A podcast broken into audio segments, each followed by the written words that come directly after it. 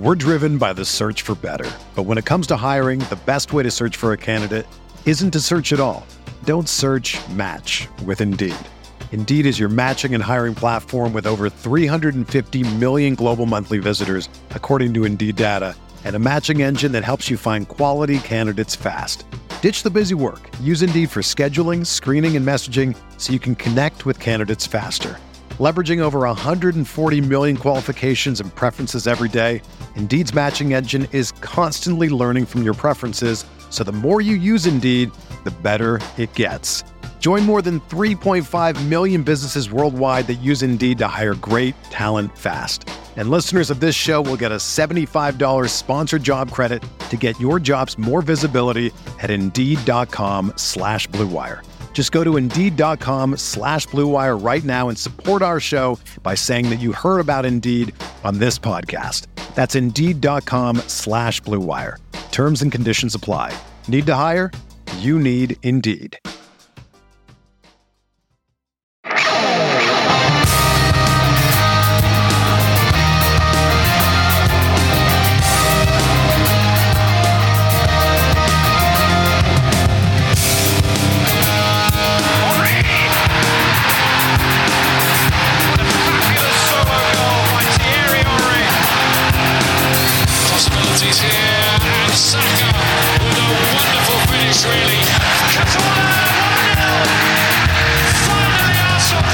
It's still a few weeks till Easter, but Jesus is well and truly back. This is the Arsenal Vision Post Match Podcast. My name is Alex Smith, the Black Twitter, Yankee Gunner. Those uh, jokes are going to get old, but we're going to keep telling them, and they'll probably get less old if he keeps scoring two goals, three goals, five goals, ten goals, you name it. A brace for Jesus with Easter on the horizon. Coincidence? You tell me. Probably just a coincidence, yes. And in fact, uh, a really bad and tired joke. But that's what we're here for, right? And speaking of here for, thank you so much for being here. Love you so much for being a part of this podcast community, being here. And here's what's going to happen Clive is here, Paul is here. We got a really long, fun conversation about a big win over Leeds, about Anfield uh, ahead, about Potter getting sacked. You're going to get all of that. But I'm going to ask you to humor me for a minute because there's something we do uh, every year, and it's the most important thing we do as a podcast, as a community, as supporters, and that's raise money for causes that desperately need it, uh, causes nominated by the club through the Arsenal Foundation. So we have now officially launched our Arsenal Foundation fundraiser for this year. Few reasons to give. First of all, let's get let's get through the um, the self interest part. Everyone who donates is eligible to win uh, an Ian Wright shirt from his playing days that he's going to sign for you once uh, we give that away. And excitingly, VIP box ticket to the Brighton game in May. You'll be in a VIP box with food, with drink, with the podcasters, and with the chance to participate in the breakdown live show that they produce there. So you're going to get a really extraordinary match day experience. Great seats, great company, great food and drink, and a chance to be part of that program. So uh, someone's going to win that. We're also auctioning those off. So if you'd rather go to the auction site, the link to both of these, to the Just Giving page and the auction site, will be in the description of this podcast. Uh, we're auctioning that off. We're auctioning off club tickets for uh, club level seats for for Chelsea, for Southampton. So there's there's something for everybody, hopefully. Uh, but this is the part that I was a little tight-lipped about. Uh, last month, I had the chance to go to the Syrian border in Jordan to the Zaatari refugee camp. Uh, it was quite a journey, but it was a, a journey that was incredibly moving, an experience that was life changing, and one that I only got to have because of you, because of this community. I was in the Zaatari camp on behalf of this community to see the work being done by Arsenal in that place. For over 30 years, Arsenal has been serving the North London community. Arsenal and the community does powerful work there. The club, determined to expand that work through the Arsenal Foundation, created the Coaching for Life program. And in the Zaatari refugee camp, a place with over 80,000 people and over half of them children, they are delivering hope and promise and a future and sustainable resiliency to young people. Young people who are at risk of gender based violence, child marriages, child labor. This program is doing incredible work for young people. I got to meet those young people. And what's incredible is the life they are making there and the joy that you see and the singing that you hear. And incredibly, this program has achieved gender parity. So it's half girls and half boys. And we had the chance to talk to the moms and the dads and the kids. And, and it's so moving beyond belief. And I know it can be hard sometimes because you say, there's need everywhere. Why here? And I get that. But you know what? This is the beautiful thing about being a supporter. Why here? Because the club picked this place, because the people need the program, and because we support the club and the wonderful people within the club doing this work.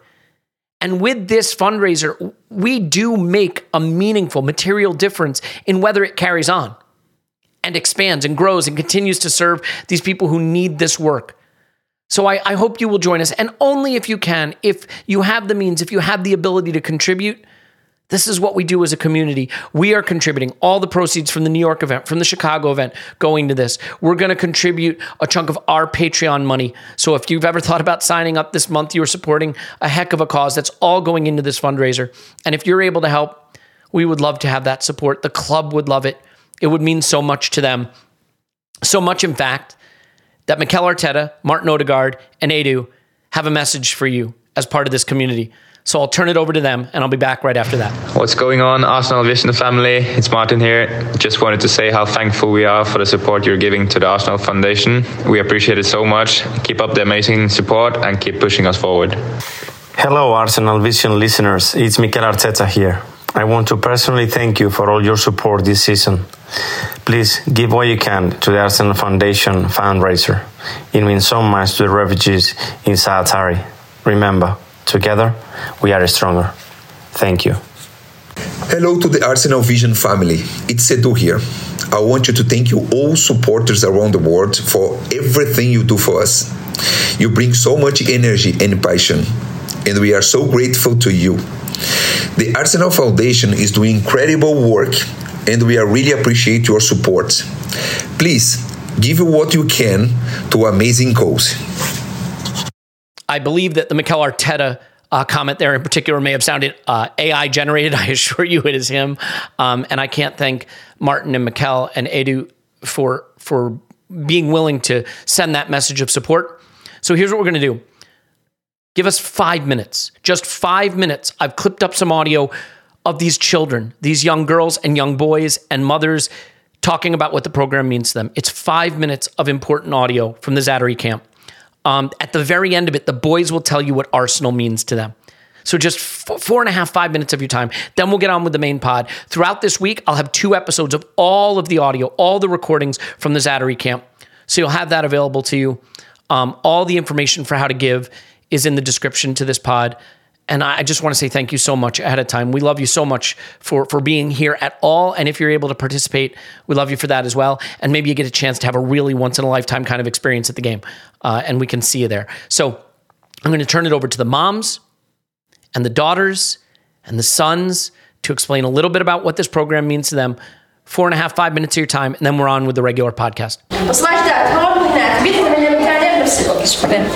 So, was, um, sorry, it's hard, hard touching this. She said that uh, the daughters now, and we are as the mothers and our daughters, we feel that we belong to the big world. And we feel that we are not alone in the camp. In the past, we really feel that we are alone. But because we know that um, this project is implemented in uh, Arsenal and the community in London, um, we, we believe that you know we have some kind of relation between London and Arsenal, and there is something between us and the world. We are not in the refugee camp without any support from anyone. Um, she said that maybe in this space I can forget about the world, about my home, about the issues, the problems, and just remember that I'm a child and enjoy my time and have these skills and that's it so for those two, two hours i'm spending enjoying my time have a new friendship working on my personality and that's it then i come back again to my world and the, the reality yeah thank you شكرا شكرا شكرا شكرا ابدعتي شكرا قد ايه عمرك؟ So she's turning 18 now, and she said that here in the center, it's about uh, uh, smiling and the laughs that you can see at the faces of the girls.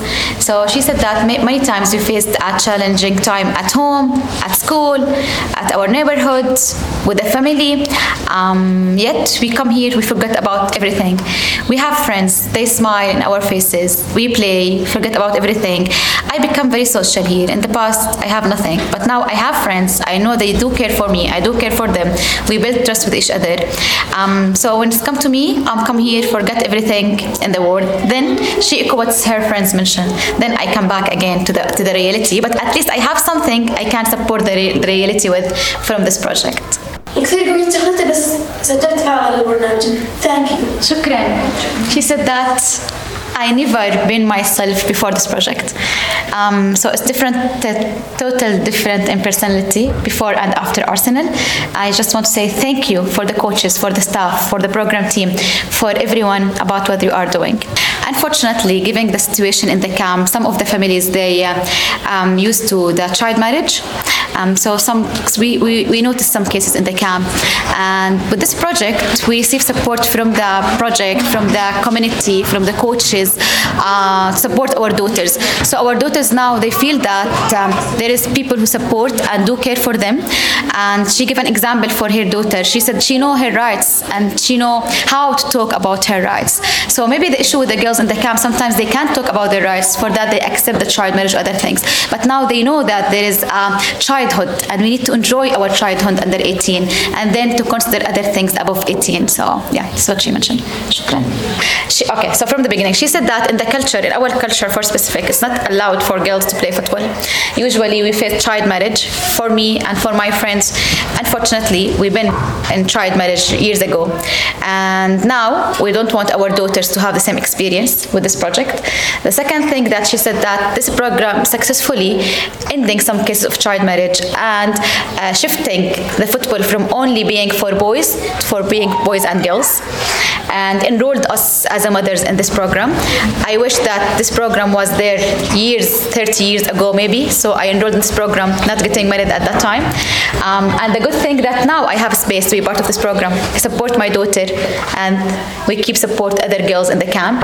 لما نحكي كلمة أرسنال إيش بيعني لكم؟ كلمة احطوا لي كلمة بتعني لكم. My family. هو غير بحياتنا إشي أكثر من اللي كنا متوقعين It changed a lot in my fa- my personality, my life. Thank you. أصدقاء. New friends. أرسنال ممكن يغير حياتك Arsenal can change your life. العائلة والقوة عشان هم الآن بالصدارة وحبي لساكا Family and strong.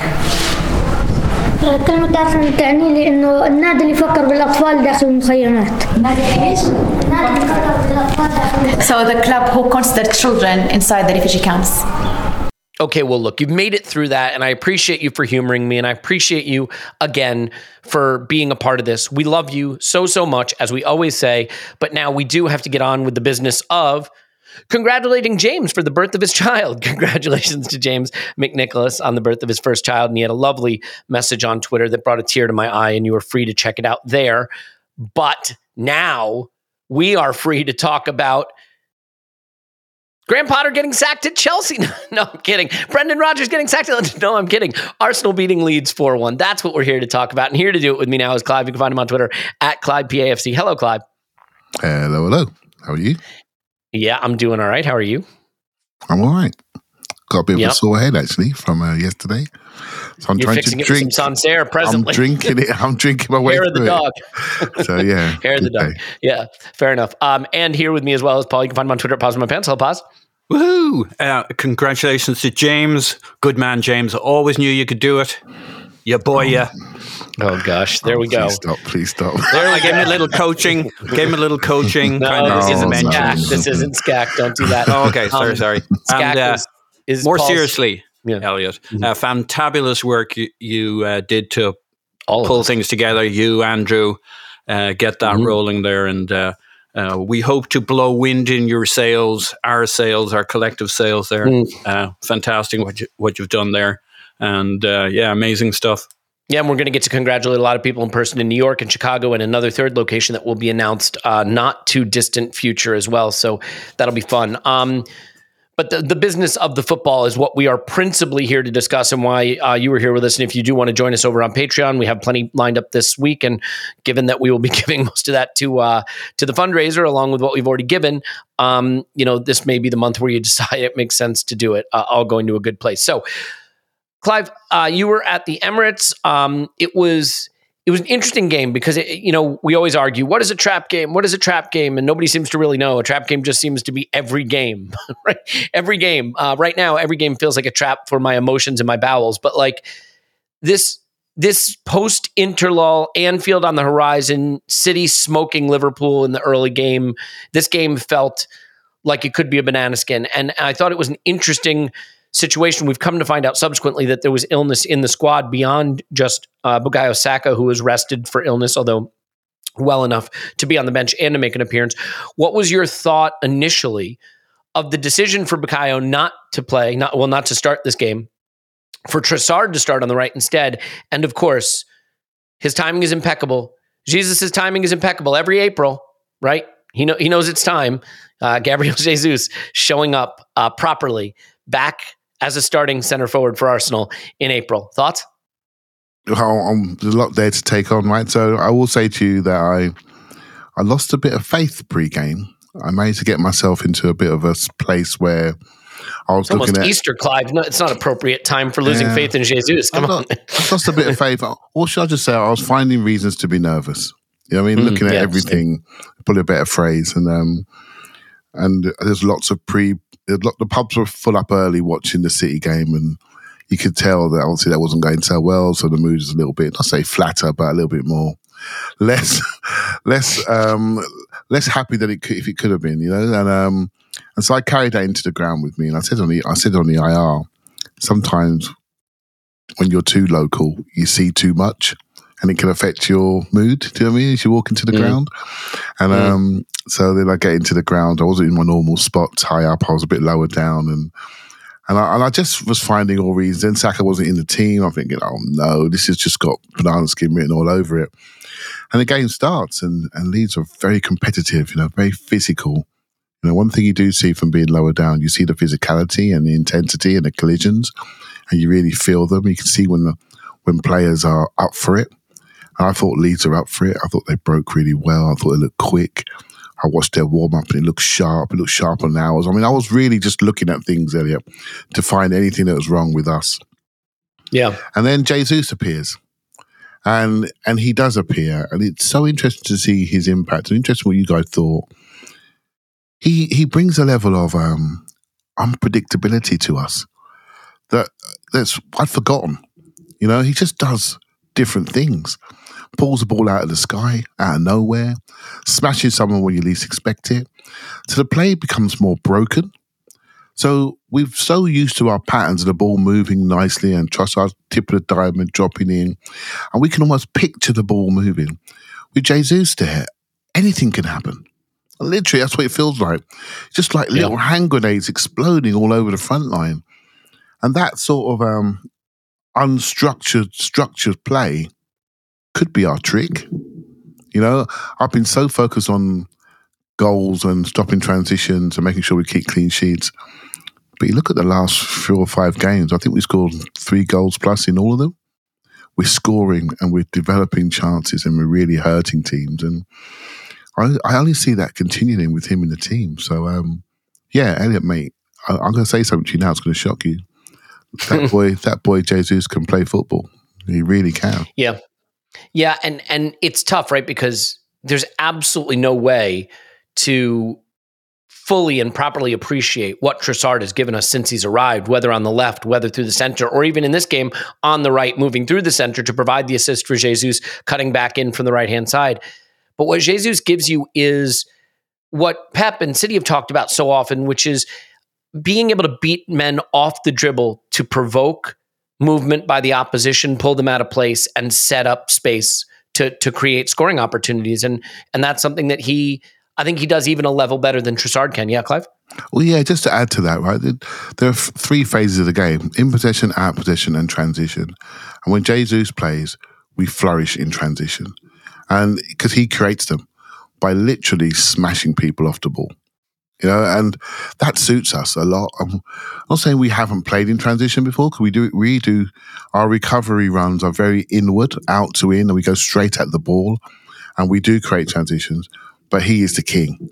I mean, sometimes his tackles come out of nowhere. I don't know where they're coming from, and then and then we're off. So, I do think as the pressure moments come to this season, the patterns will be harder to develop through the third, mm. just because of nerves and tension and teams dropping away.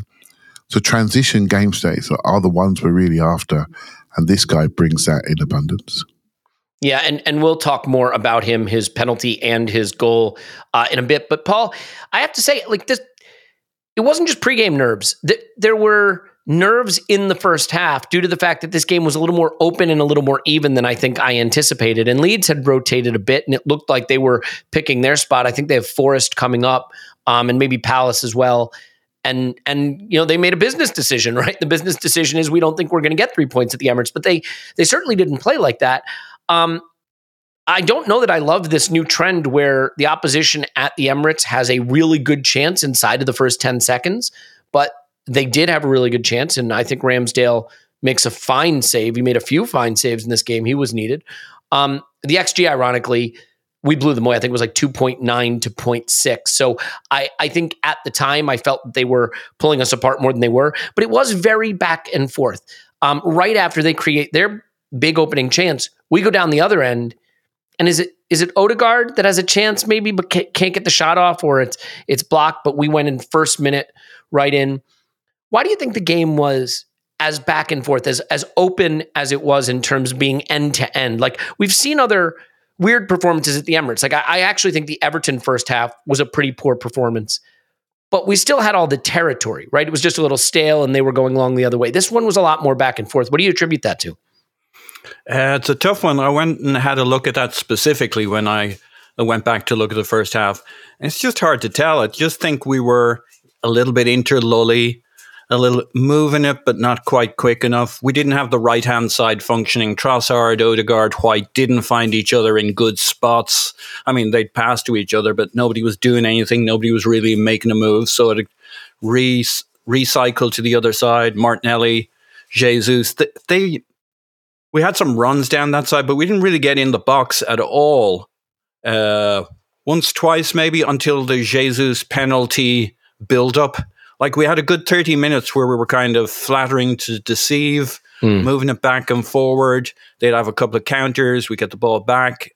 It was it was unconvincing. I think we're a team that's that's set up to dominate possession, to dominate play. And when you don't have the technical security, the confidence, the synchronicity, because there's a couple of new players, you know, Jesus is new to this side as a starter.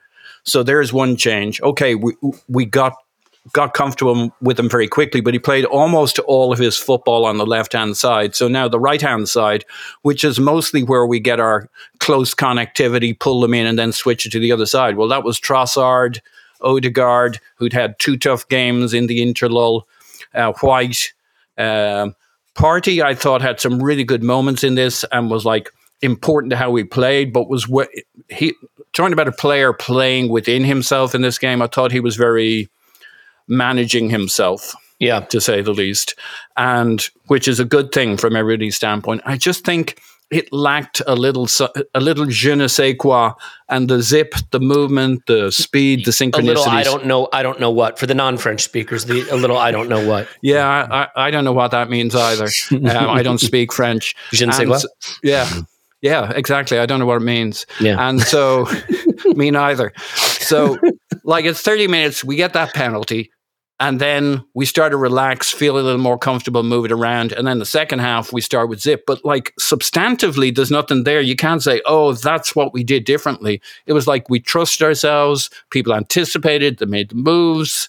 But, uh, you know, I didn't love Trossard from the right. I love Trossard. I thought he was great in this game.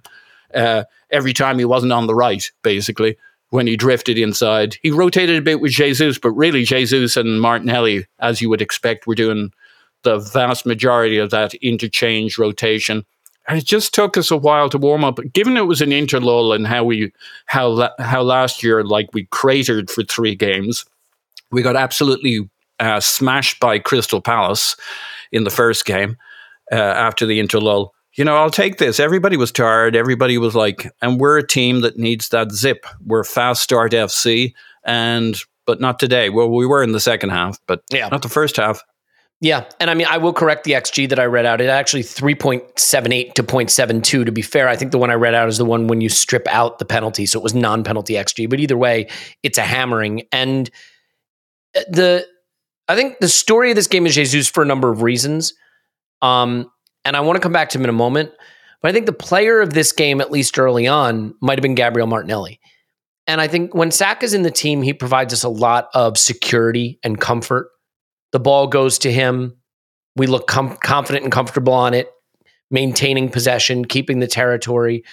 Um, but the right hand side wasn't working great, Clive. I, I think eh, maybe attributing that to Trossard is unfair because let's be clear also, like you don't have Saliba back there who is important to the way the ball progresses on the right hand side, although I thought Rob Holding did the job Rob Holding needed to do. Thomas Partey maybe wasn't at his his effervescent best. So the, the right hand side just seemed a little disconnected. Martinelli took on the responsibility in this game, I thought, racing back with a couple excellent ball recoveries when Leeds might have had a, count, a counter the other way, and racing forward to push them back, driving past players, um, really just creating the kind of havoc that he can with his explosive athleticism. And I, I, I think it is amazing that when you look at the two players that carry the responsibility, at least in the attacking third, for us to to dominate games and create that feeling of comfort. It's our two 21 year old superstars. So do you agree with me that you know the, the right hand side maybe was a little off, but it was made up for with the left hand side? Maybe no surprise that Jesus coming back, that left hand side just continues to look brilliant. Because let's not forget, Jesus and Martinelli had struck up quite the rapport prior to uh, Jesus's injury and and with um, Zinchenko back there looking at his best as well. I just thought that whole side looked really dominant in the first half, especially. Yeah, um, Martinelli would have been my halftime stock rising. Um, he really mm-hmm. did sh- shine both both ways, as you alluded to. So let's look at the two parts. Right, look at the two sides. So right hand side, it, there was just a little bit of lack of cohesion there. It's not down to player quality, just a bit of player understanding when to stand still, when to receive, when to stretch wide. Trossard just emptied the right side a little bit early and was a little bit narrow. So Odegaard went out because we play in our lane. So someone comes in, the other one goes out. And we were just leaving the ball. There's one play, one particular attack when we left the ball. Ben White was high and the two of them misconnected. It, okay, it was down to quality, just down to understanding. But I thought Jesus and, and Martinelli just said, ah, we'll, we'll take care of it. And so they were stretching and linking on, on the left hand side and a lot of ferocity and intensity. And they they looked a step above everybody else in that first half, even t- through the parts when I was a little bit stressed. They were the ones that were carrying the hopes of the, of the team, you know, whereas Lydia mm. at the back. So, um, Gabriel Magalhaes, by the way, gee whiz, what a player he is close up. And so, and so, yeah, I, I thought Martinelli was excellent. And the reason why I thought he was excellent in this game in particular, because we know him and Saka penetrate and link. But without our our stretcher in Saka, Martinelli did a lot of it. You know, he really took on the burden, and throughout the season, it's a common it's a common trend. When someone steps out, someone else takes on the burden of that player. And I thought Martinelli took on the burden massively physically. He had two weeks yeah. off; he was rested, and for me, he was a star of the first half with Jesus in particular. Jesus more out of fondness you know, to see him back, you know, um, because there were some bits there a little bit rough around the edges, and there other bits I was worried when he's looking at his legs, looking at his knees. I'm thinking, just get up, get up, get up, you know, and because um, we just want him all to get fitter and sharper, and he looked fitter and sharper from minute five. He looked so much better. He looked lighter. He looked leaner. He just looked, he looked really, really good and agile. When you watch those two, Elliot, you know the things I look at, or the things that really kill people, is they sprint to a high speed really, really quickly and mate, they've got they they got some brake disc in there. They can stop on a six, but bang, stop. and it's just like wow. And it's like they stop sharp and pop it off, get it back, bang, hundred miles an hour, get it back, stop. And if you're a defender, you know what you do? You stand back. You say, I can't go with these two. I'll just stand back, and they they create room to play make. So when they're intense strikers, they force you to go back. And when you give them space, they become number 10 playmakers. If they get the ball to their feet, they become wingers. So these these really versatile forwards, you know, my theory on wing forwards is the way to go. Just wing forwards because they cause they can give you everything in different zones of the pitch. You don't have to think, oh, when he gets it out wide, just got to set it off, knock it off, and then run into the box, Alan Shearer style. That type of forward wouldn't work for us and he's a record Premier League goal scorer. But he wouldn't work for this Arsenal team. We need more from you in wide areas. We need more from you deep. You can't just stand between the sticks, you know. And um, so yeah, I thought first half in particular, left hand side was popping, mate, and the right hand side was just lacking a bit of cohesion. But I'm not sure what was said at half time. And I'm not sure it's really that important because the key thing on the right hand side was they are three very good footballers in White, Odegaard, and Trossard, and they worked it out. You know, they upped Yeah. the tempo, of the passing, up the aggression of their movement, and, and Leeds fell away. And they end up executing, and we, end, we all know the end result. So to see us go through that sticky patch and just come through it, and then um, go in 1 0 at half time was really good. Gives, us, gives the management a chance to give us a bit of a kick in. Then we come out and um, deal with them within 10 minutes after half time. Yeah, the the way we came out of halftime didn't surprise me at all, and I, I sort of thought maybe Arteta was going to get into them a bit at halftime, just about some intensity and some details to the way they were playing. The game, like I said, it just had sort of an openness. There were so many weird moments right from that first minute, right? The big chance for Leeds, the big chance for Arsenal the other way. Jesus had a phenomenal opportunity, a header from a brilliant Xhaka cross that goes over. I think he just mistimes the jump maybe a little bit. Um, just lots of little things like that. And then Summerville on 30 minutes plays a 1 2 and he's just completely in on goal and can't finish. Um, He's, then a, Mes- he's a Mes- sharp player, mate, Summerville. Yeah, he caused us problems He all is game long. sharp. He's Yeah. lightning. He's only little, but mate, he can buzz. And watch, watch him. He's going to be a player. Yep, there was a scramble uh, in the box when Martinelli was set free by Xhaka brilliantly on the counterattack. Me- Meslier, Melier comes out, remember? He came out and Martinelli swivels on the volley and hits it and it's cleared off the line, although the clearance off the line almost goes in. So it was, and, and then there was the Robin Cock, Coke, Cock, Robin Cock. Um, I don't know. All I know is that uh, Leeds took their cock off in the second half, um, but he was on a yellow to be fair. Uh, but uh, took took took Martinelli down on the on the counter. It's right there for me. I, I was like, don't don't do it, but I could I couldn't stop myself Don't from touch doing it, Elliot. Don't touch it.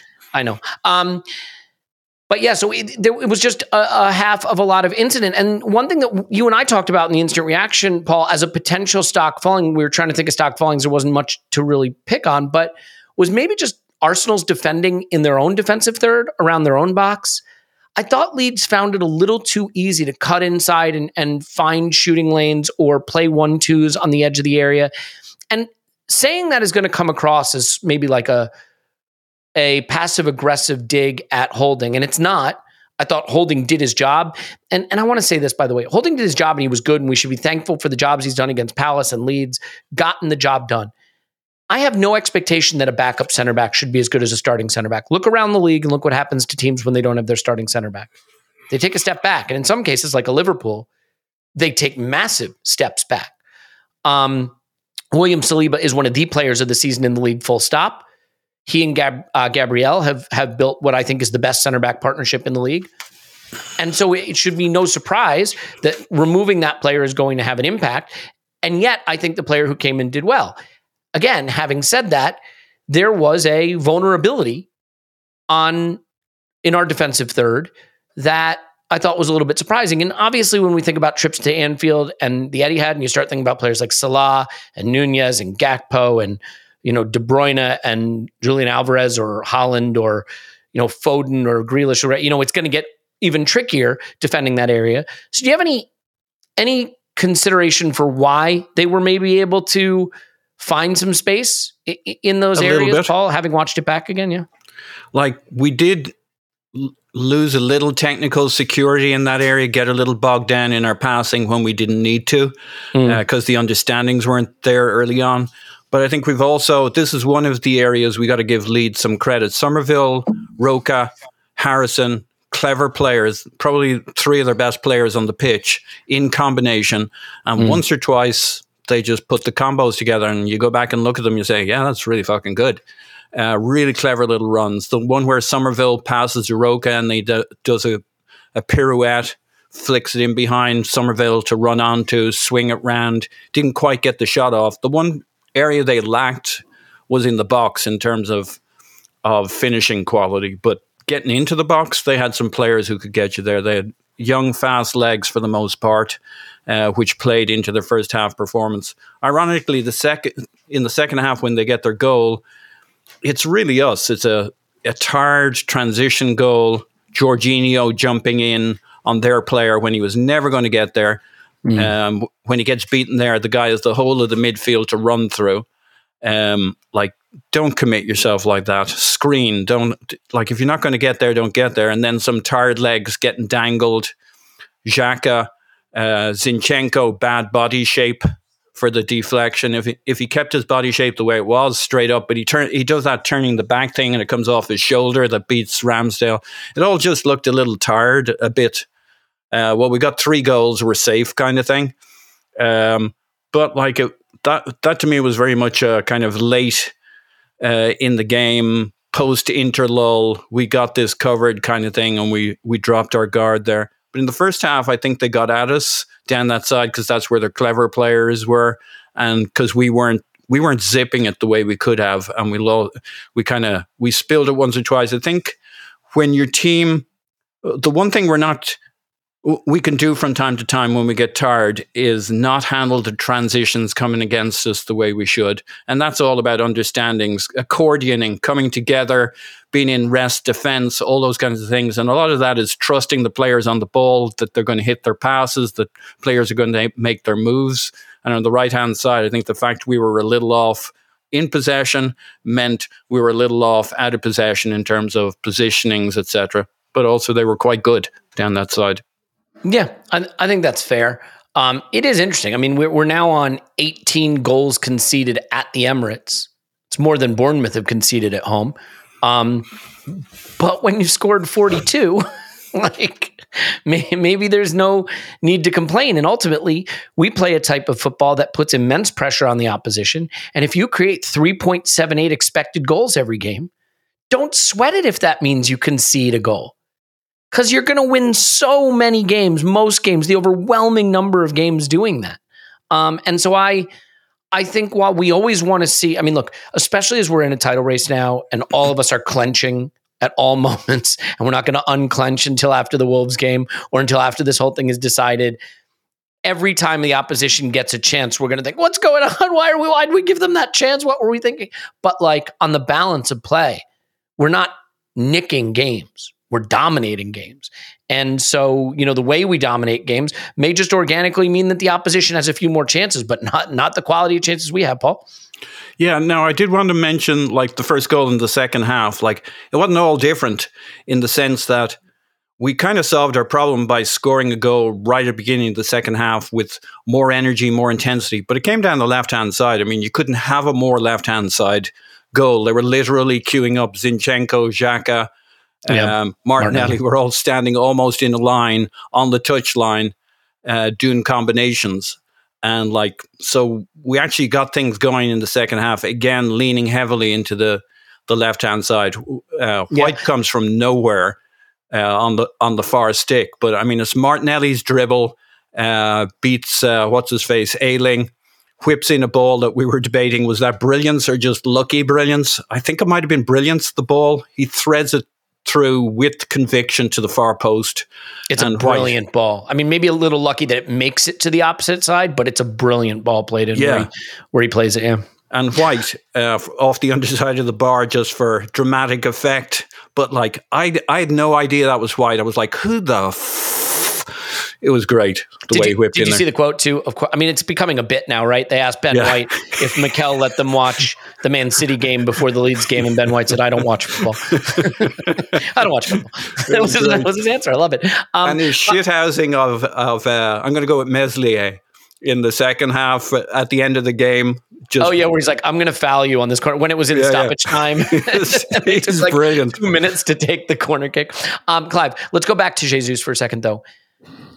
Uh, you know, look, there's going to be games. This wasn't one of them, but maybe it was because at the time we hadn't scored yet. And the first goal, we know this. We've talked about this. These first goals for Arsenal, how much do they matter? There are going to be times we need to get something out of nothing. I mean, look at how City got past Palace. Just a little bit of trickery in the box, and Olise buys it and, and gives away a, a shitty foul. Jesus, he could have gone down three different three different times in that move. He's got players sliding at him all over the place. Um, his his 1v1 quality is going to create goals for us in games where the the interconnections aren't doing it. But I was surprised he took the penalty. He has a very very poor track record of taking one. But I think it was clear he wanted a goal. I think it's also really interesting the way we did what's becoming more common now, which is Odegaard faking like he's going to take to take all of the shithousing and right the all the psycho- psychological nonsense ahead of time, and then letting Jesus just step up and take it. Can you just quickly a little bit um, give me your thoughts on the fact that he took it, Odegaard being sort of the psychological shield for him, and and the quality of the penalty and getting off the getting off the schneid for in terms of scoring like and and and, and I'm how a that, master of reading faces. Clive doesn't love that part of the question. well, you know, I I'm mean, not sure what I it's- can it's say because he's answered Well, it as always. I'm thinking, what can I, I'm, say? gonna, I'm, well, I'm going to ask and answer a question, but but then you're also going to talk about what you want to talk about. So this this suits us both, right? So you know, yeah, so a- a free swim, I the guess. thing, the things in my in my mind, right? So Jesus' first goal. If I'd had a wish for the game that he would score, and, and he did score because he's, Mm. we all know he's streaky, and um, yeah, I, I think I said he hadn't scored since Spurs at home, um, which is a long time ago, right? So um, that goal was very important for him. Although he's experienced and he brings a level of respect, the opposition respect him. Um, he also feels like a leader, but he's a sensitive leader. You can tell that emotionally he's not super strong. And so this he needs this. Although he brings a lot of I've done this before to the group, based on what we've read and heard. Um, you can still see he's young in there. Do you know what I mean? He's young and he's still coming to terms with the leadership he has to provide this team. And so for him and his own um, fee, you know, emotional comfort, I think that was really important. Um, and so, yeah, I, I've I've fallen back with him, and I, had, I did a bit on the IR about players that we think we know, but we don't really know them. You know, I've watched Jesus for years. I didn't know this guy until he come to play for us. You know, I've I watched Trossard for years. I've really watched him, but then when he plays for you, you feel him. You feel him differently. Sense And so I'm, yeah. I'm trying to open my mind up to how a player could feel for us. And once we get them on the shorts and they combine with us, get them in the short side and they combine with us, they combine with our players, they transmit themselves to us. And how we feel about Just so we're clear, you're saying once you get in his shorts, you get a feel for him. Is that no, no, have no. I translated Once he gets in the shorts on the grass, right? I think that is Okay. that is key, and I, I think that's re- that's really important. That's that's really important. Sometimes when we're assessing people, think about what they do, what they could do with our players. I mean, I've I watched Ben White. I watched him at Leeds. I watched him closely. I watched him play in centre mid. I watched him play at centre back. I watched him absolutely dominate that team. I did not see the best right back in the league because I'm telling you, mate, one of my lines, I'm telling you, mate, he is the best right back in the league. There is no way you can watch him and know anything about football and say to yourself, that guy is not super elite. He is the best right back in the league. I didn't see it a year ago. I didn't see Juice bringing what he's bringing to us now and how we'd feel about him. I watched Zinchenko play, always injured, didn't see it. Trossard didn't see it. You know, and I think it's really important for us as we open our minds up to players and where they could be, where they're going, and they all get there at different times. We have a few players that are just, you know, arriving in this team at the same time and accepting responsibility and roles and and we all know the combinations that we'd like to see primarily. And there's a bit of debate debe- developing, and that'll develop again next year when the squad gets built out. But yeah, the emotional and physical and technical balance of this group is really, really good. And maybe I have to remember that more than worrying about results of other teams in the morning that's affecting my enjoyment of the game, the first half of the game, because actually we're not a bad side. And, it's, and, and again, I have to open my mind up to how players are arriving in our team and how we assess them. And I think we've got a few players that are playing above themselves, mate, really playing well. The best teams have gears. I remember Liverpool. There was a game we played against Liverpool. I can't remember. I think it was a home game, and we were in it. We were properly in it. It was maybe two seasons ago. And the next thing you know, it was three three nil. I think they beat us or three one, three nil, and they had put their foot on the gas and blew us mm-hmm. away in about a thirty minute period in the second half. And we we have that now. We weren't great to start the game. It was a little open. We didn't have control of it. Jesus gets a penalty. We get into halftime. We come out, go to another gear. Next thing you know, it's almost four expected goals, and we've blown the doors off them. We had another gear to go to, but I, I think first goals are so important. And Jesus' ability to win that penalty when it wasn't totally clear where the goal was coming from, there were chances, but it wasn't totally clear. It, it unlocks the game for us, Clive. I just want to add, I remember that Liverpool game, I was at it, and I remember looking at the back line, and I remember looking at Lacazette against Van Dijk and Matip. And as you're watching this game, and you knew that Lacazette was not going to be fresher in the second half than the first half, you're thinking, we're not going to win this. You could literally see our Mm. ceiling disappear. Well, I look at Yeah. Jesus and Martinelli now, and Odegaard and Trossard zipping around, and then Saka comes on to the pitch like he's on a hovercraft, just floating across the grass. I mean, it's just a joke. You're thinking they've got no chance, and it's it's the quality of player, maturity of player. They've got no chance. They can't. They can't run with us. They can't stop with us. They can't get the ball off us. Our first touch is too sharp. Quality of player has improved so much that it's making these games feel a lot better than watching Van Dijk loom over Lacazette and just basically bosh us off the pitch. Yeah, I agree. And I'll tell you something. Um, I'm appreciating him now. So I want to be clear. It's not that I'm not appreciating him, but two seasons from now or six seasons from now, there's going to be sepia toned videos going around whatever social media service has replaced whatever they banned lately uh, of Zinchenko in this team and how he transformed us and how he wasn't fully appreciated. I, I mean, when you think about your left back stepping into midfield and being your number one passer in the game, having almost 100 passes and just pulling the strings. Who's, you know, double pivot, eh, is Xhaka midfielder, you know, Partey's off. It doesn't matter, mate, because you got a left back who will play all over the pitch and play 100 passes at a high level. And oh, by the way, drop back and take balls off players and beat them first time, step around pressure. Zinchenko is enabling these beautiful, bright young stars in the attack to go, you know, light up stadiums and score an unbelievable number of goals. And I just wonder if maybe it's going to be only with a little distance that we fully appreciate how how that was done and how he enabled that.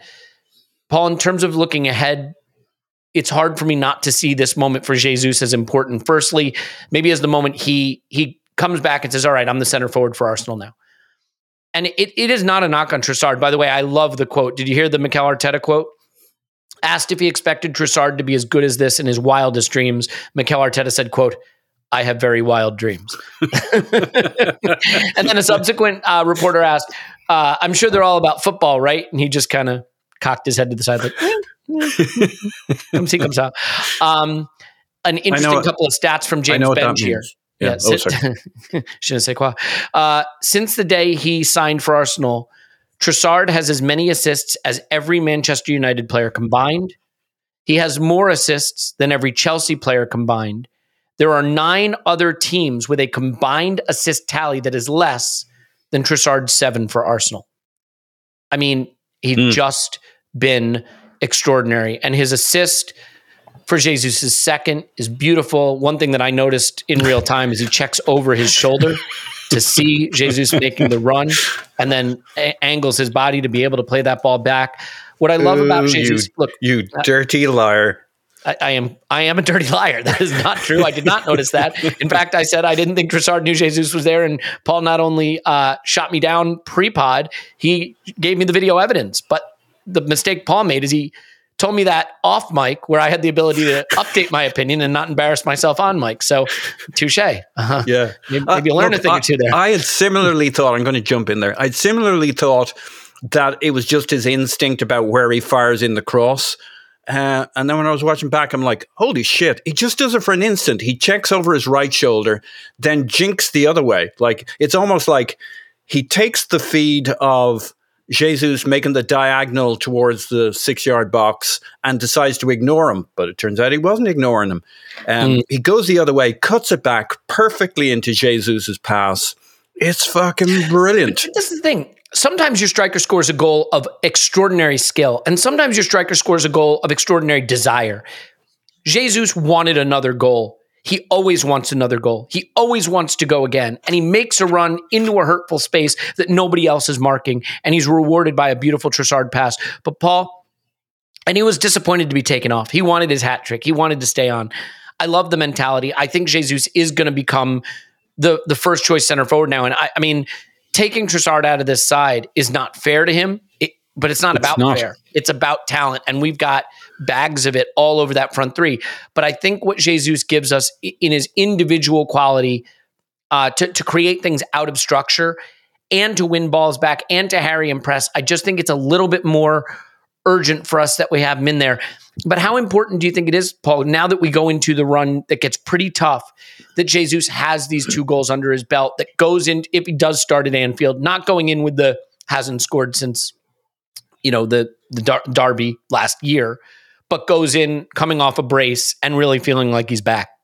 Yeah, no, it's huge. And I think Arteta understood that before this game. I mean, he picked Jesus to start centrally, and Trossard has done nothing not to deserve starting centrally. And like, if you ask me, I'd have played Trossard through the middle and Jesus off the right in terms of players who would suit the right hand side and centrally. But I get, I fully understand as manager why you do this. This was, it was important in this game that Jesus established himself in the lineup again and got firing and got playing in his natural position. I understand from a Jesus standpoint where this was the right move.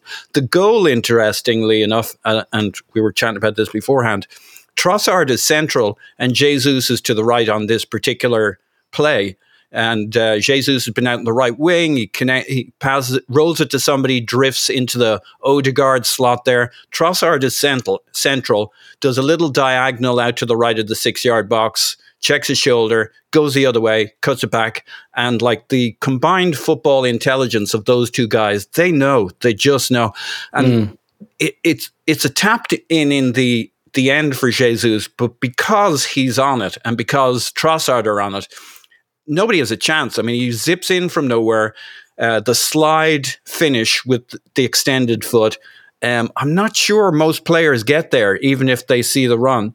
Um, so he'll feel brilliant after that goal, and he, like you could see the emotion welling up in him afterwards. I think we're going to Mhm. get double, triple points score from from that particular goal with Jesus. I think it was a big moment, and what you want, like we've got four or five guys competing for those first three slots, um, and that's what Trossard gives you because you know we had a great performance with him off the right. He's great off the left, or as a left eight, or as a central striker. And like they're all competing to get minutes, and Trossard has done nothing not to um, position himself as a starter. But how do you get him in there? Well, he's going to compete with all three of those guys in some form or other, or at least for minutes to get on at 60 minutes rather than 75 or 80 minutes. He's going to be first man off the bench every time. Um, he'll start or he'll get 30 minutes. And yeah. that's what you want. You don't want what you don't want is 11 players thinking, "Oh, who's up next and who's who do we play after that?" and the pressure, the running. You want the guys thinking, "Oh shit, I better outplay this guy in training and the game the game's 4 days after that and am I in the starting lineup?" Not shitting themselves about City, shitting themselves about whether they're starting, whether their place is safe, who they're competing with, who they combine with. Short term, short term, high high pressure to perform. Yeah. Yeah, I want to. Th- there's a lot of interesting stuff in the second half. There's a beautiful headed Xhaka goal from uh, a lovely Odegaard assist. In a way, this was a game of cameos because, like, I don't think Trossard was at his best, but boy, was that a great moment for the assist to Jesus. And I don't know that Odegaard would at his, was at his best, but boy, was that a great assist. You know, for for Granit Xhaka and a beautiful headed goal. You know, little cameos here and there that just sort of stood out. Um, we still have to have a little time to laugh at Chelsea, who have sacked another manager this season. I think they're up to two this season, so congratulations for them. Um, and United getting pounded at St. James Park. The, I, I will say, I I think United's title chances faltered today. I I think this was a blow to those title chances. All kidding aside, Manchester United, who are title contenders, quadruple contenders, and are back under Erik Ten Hag, have a pretty good chance of finishing fifth. And like right now, they are three points better off under Ten Hag than whatever previous Joker they had uh, last season. That's that's how back they are. So let's just keep that in perspective. We're going to um we're going to talk some subs. We're going to talk some Smith Rowe, a, a few other things, uh, maybe a little bit of Saliba fitness, and look ahead to Anfield. We're going to do all of that, but we're also going to tell you about Shady Rays, and I'm going to tell you something. I love their sunglasses. Yeah, it's getting to be spring. It's getting to be summer. It's getting to be outdoor time. Maybe you're going to go snow skiing. They do uh, polarized goggles. They do um, premium polarized sunglasses. They have cu- uh, customizable uh, snow goggles, I should say. They they just have great uh, styles. Like there's a lot of styles, so you have a lot of things to choose from. You go to shadyrays.com and you use promo code Arsenal Vision. You get 50% off on two plus pairs of polarized glasses. But here's the thing that's really bananas about this. Every pair of sunglasses is backed by a lost and broken replacement. If you lose or break your pair, even on day one, they told us they will send you a brand new pair. No questions asked. Like that's ridiculous because the only time I ever buy sunglasses is when I've lost or broken a pair. Um, to date, they've donated over 20 million meals to fight hunger. And as you know, we uh, believe in philanthropy here at the Arsenal Vision podcast. So love that about them. If you don't love them, you can exchange them for a new pair or return them for free. So you have 30 days to try them out with a risk free guarantee plus the lost and broken replacement. Go for it. Go to shadyrays.com, use code Arsenal Vision, 50% off two plus pairs of polarized sunglasses. Try for yourself the shades rated five stars by over 200,000 people. And try something that goes inside your body as well. What would that be? Oh, I think you know it's Athletic Greens AG1. AG1 is 75 high quality vitamins, minerals, uh, whole food source superfoods, adaptogens, probiotics. Basically, look at the shelf in your home, wherever you are, that's got all the gummies and vitamins and nonsense that you take. Look at whether sugar is the first or second ingredient. It probably is. It's not the stuff you want to be taking, and you're taking so much of it. You can save the money, you can save the hassle, you can save the waste of time. Switch to AG1 for recovery, for energy, for gut health. A big reason I started taking it before I uh, was even asked to talk about it on this podcast. And I think you're just going to find that it, it is it is a game changer in terms of your your health, but also in terms of your health routine. So, uh, a couple of things to know: it is less than the price of a, a fancy cup of coffee a day. It was designed by athletes with athletes in mind. So, if recovery is important for you, you can do that. If you're trying to get in shape, because uh, you know it's it's almost spring summer, which means we got to take off all the heavy clothes. They've been hiding all the extra stuff I've I've been hiding in there. So uh, yeah, it, it's perfect time for that. If a free uh, if a comprehensive solution is what you want and what you need from your supplement routine, then Athletic Greens is giving you a free one year supply of vitamin D and five free travel packs. Take those with me wherever I go, by the way. With your first purchase, go to athleticgreens.com slash vision. That's athleticgreens.com slash vision. Check it out. Clive, in a very composed and normal voice, I will ask you. Indeed. Now, to, Clive, um, one thing that I liked about the way this game wound up ending is that we did get to get uh, some players off, right? Get some some rest for some players. Not a lot of rest, but uh, I, I, thought it was interesting that Saka came on. You said he did come on like he was on a hovercraft, and I think it's look. It, it, we've learned by now you can't believe Mikel Arteta on anything he says about who's ill or who's fit or who's this or who's that. I mean, if if Saka was really genuinely ill, I don't think he comes on and plays this game. So I think he's probably fine. I think it's great that we're able to sneak him some rest for some minutes. Jorginho coming on for Partey was a luxury. We were able to get Zinchenko off. One thing that I thought was interesting, granted, it was very, very, very, very late in the game, unfortunately, but Smith Rowe came on for Odegaard. You know, for most of his career at Arsenal, Smith Rowe's been a winger, but he does wear the number 10, a, a career at Arsenal under Arteta anyway. He does wear the number 10. He did come on for our de facto number 10, Martin Odegaard. Any thoughts on any of the subs we made and, and maybe specifically uh, Smith Rowe replacing Odegaard as a, a little hint to where Mikel might feel his future, if it's at Arsenal, will be? Uh, I didn't see any hints. Um, well, maybe you can look at it. I'm I'm not too worried really. I'm I'm more concerned about people getting the right rest. When Granit Xhaka mm-hmm. goes away and he comes off because he scored a goal, deserves a clap, come off. Vieira comes on for him. That's maybe something to think about. Different style left eights, you know, something to think about there. Smith Rowe to be defined for me. Uh, Smith Rowe and Vieira have been pocketed by Odegaard, uh, sorry, by um, Trossard, really. He's come mm. in and just said, um, you know what, lads, I'm going to step above you in the pecking order. And because um, right now, uh, I think Trossard could play left eight better than Vieira or Smith Rowe. I think he can play Odegaard's position better than Vieira or Smith Rowe. And he's also played false nine. We know he can play off the left. So I think he's jumped up the queue. And, he's, and he's done that by his actions not what I say. His actions are clear, right? So, um, basically, his assists and his impact to the team and how he makes other people better. And that's a great thing for me. I just looked at the touches of our team, And I think every player that I had over 50 touches. Zinchenko, 119. I mean, gee whiz, he's just running the game. You know, that's ridiculous number that is, you know, for a left back. That's what, how do you deal with that? You know, I don't care if you got speedy forwards like Leeds had. If you haven't got the ball, you do it. Sorry, mate, it's, it's over for you, you know, and, um, so yeah, it's it's it's lovely to watch this group. So and we we got some rested legs. I've got one one worry. You know, I worry about a couple of things I worry about with this team. I'm going to say it now to get to the pressure moments. Newcastle, what they did to us in that 4 5 1 system when we had to play outside of their shape, they walled off the sides. They really didn't. You know, on the fourth goal yesterday, when four players went over to Saka and Saka found one inch of space to get the ball out, he couldn't find that inch of space against Newcastle. So we got to be really sharp to get that ball out when they wall off the sides. And th- teams that do that, and we have to play outside of their shape, that that that worries me. And then when we force it on that internal pass from outside to in, and teams then want to transition on us, and we what we do because we crash the box, we go five high. Xhaka goes in, and we leave that central player very alone. And we have athletic defenders, but if Ben White's gone a bit high too early, suddenly we can be exposed on that transition.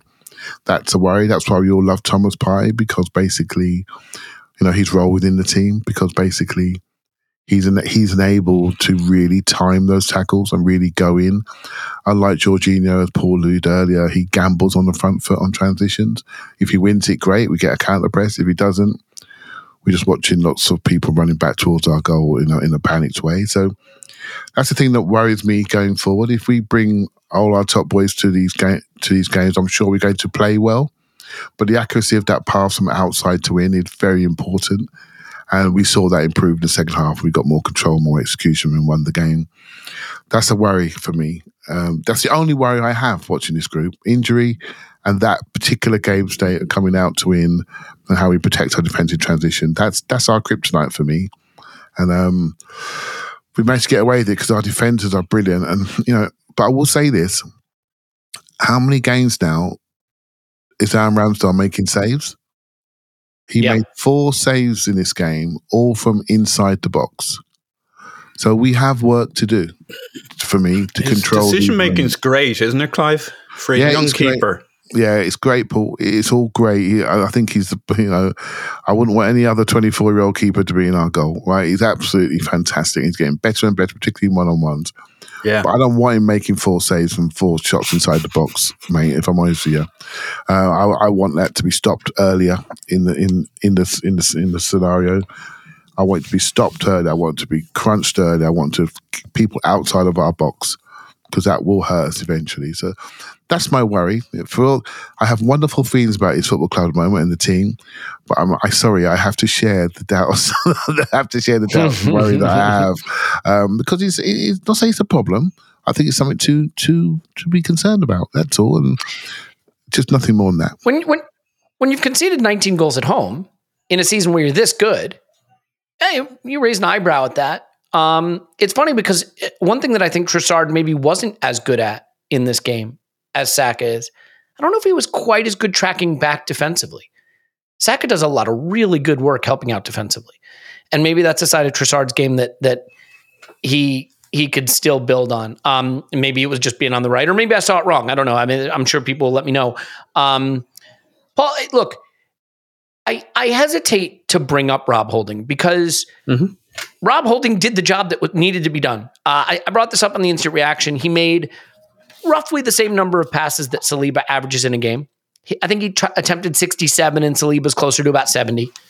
And he completed a few less than than Saliba would. Saliba's about 91% passer, Holding was about 87%. About the same thing. Maybe not the same silkiness necessarily, but he did a really nice job. It was perfectly fine. I think there were a few times when he maybe got turned or maybe looked a little nervous running back, you know, and, and he does, I think he's a, he has always been a little nervous about engaging 1v1 in the duels. And so either he's over aggressive, like we saw in the Palace game, remember um, when he, he went through the man? Was it the Palace game? He, go, he went through the man high up the pitch early on, um, or he'll or he'll drop off. So I think there are little things. But as I said earlier in the pod, I don't expect my backup center back to be my superstar, William Saliba. I expect him to be good enough, and he was good enough. The question now, though, is what we think happens going into Anfield. Mikel's given very little away. He said he was very hopeful Saliba will play again this season. You can read that as Saliba will play again this season because he's very hopeful of it, or you can read it as saying it that way is a hint to how serious this might be. Saliba was filmed on the pitch, high fiving with Gabriel at the end of the game and moving around like hard to tell, right? Because he's not going to be in a back brace, obviously. If he was in a back brace, like he's not, you know, he's not playing anytime soon. You just don't know. Backs are tricky. Thoughts on, you know, the the need to have Saliba back for Anfield in these upcoming games, and and what Holding has shown you so far in the two that he started.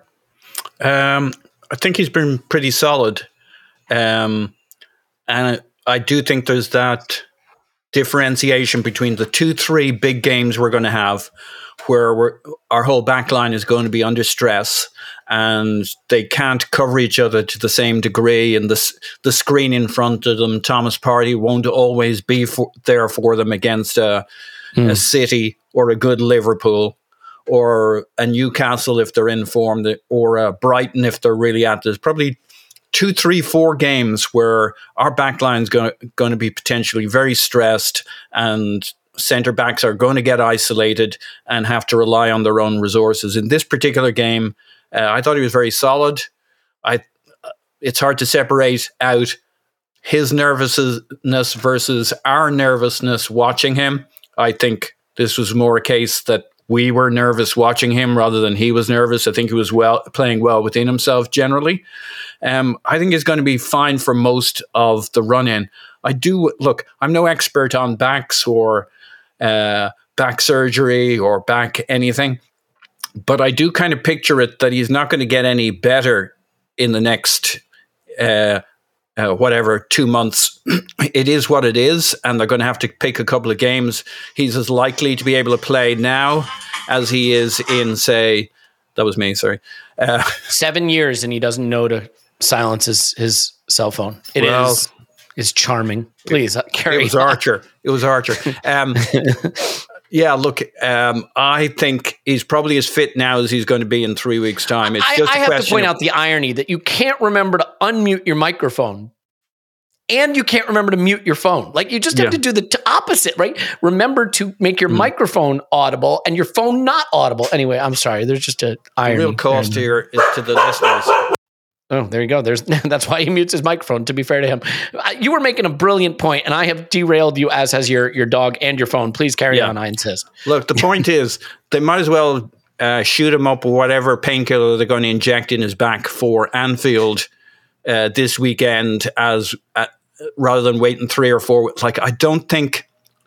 Again, no expertise here, but the way I picture it, it's just uh, deciding which games they're going to put him in for, and he's going to suck up the pain.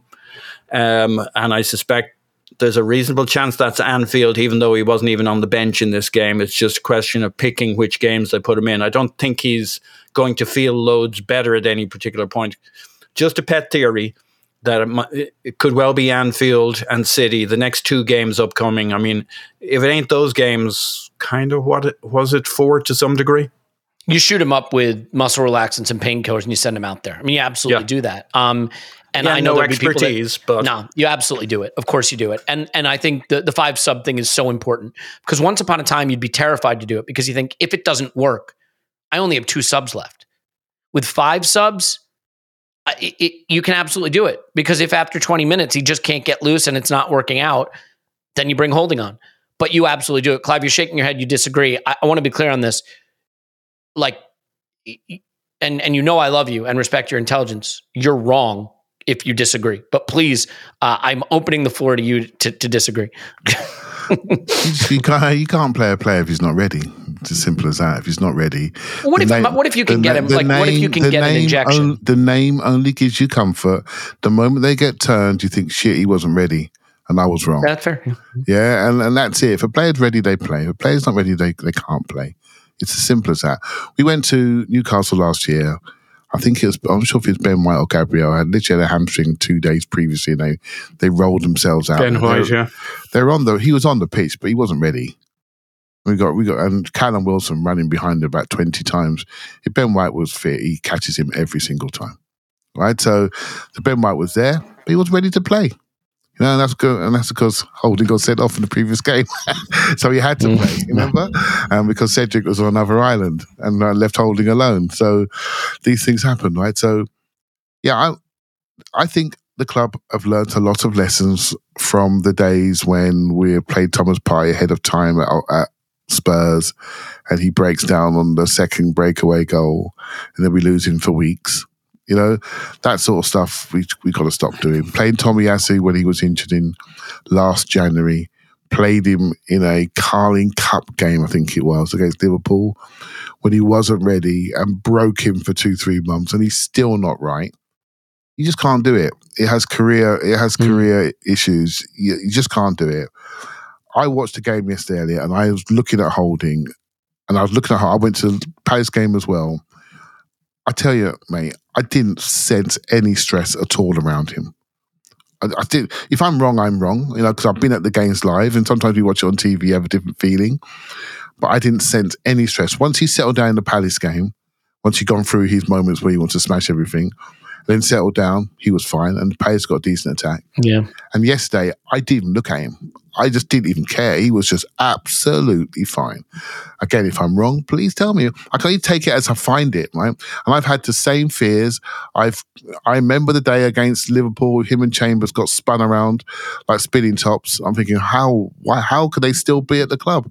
But I've, I'm looking at him now. He's a much better athlete. He's much fitter. He's much quicker, and he's much better in distribution. So I have to say it. I have to say what I see. Do I worry? Of course I worry. But I watched him. I watched him really fight Haaland. He really fought him. Was I worried? Of course I was worried. But I think his attitude has changed. And I've got to give credit to him. His, his attitude has changed. He wants to impact the group. He's got a senior role within the group. I don't think he's going to let anybody down. And okay, look, I'm not sure if we're going to win at Anfield because we never do. But mate, we're, we're not, we're not. Well, it's just not. It's not Real Madrid. That's what I'm saying. It's not Real Madrid. It's not the Liverpool of yesteryear, where you can't even breathe in their ground. It's time for us to go there and um, and sort them out. You know, and, and we have the players to do it. If Saliba's not ready, then Holding plays and he plays well. It's as simple as that. If the rest of the back four are there, we'll be fine. Honestly, we just need to make sure that we're fit and ready in the top end of the pitch. And if we're having our top six players in the top end of the pitch, all having north of 50 touches, that's what I want to see. That means we got the the collaboration and the movement and the rotation. That's what I want to see. And let's see if Liverpool can deal with that. Because last time I looked, their right back is making Cedric look look good. Do you know what I mean? And and that's a, that's an issue.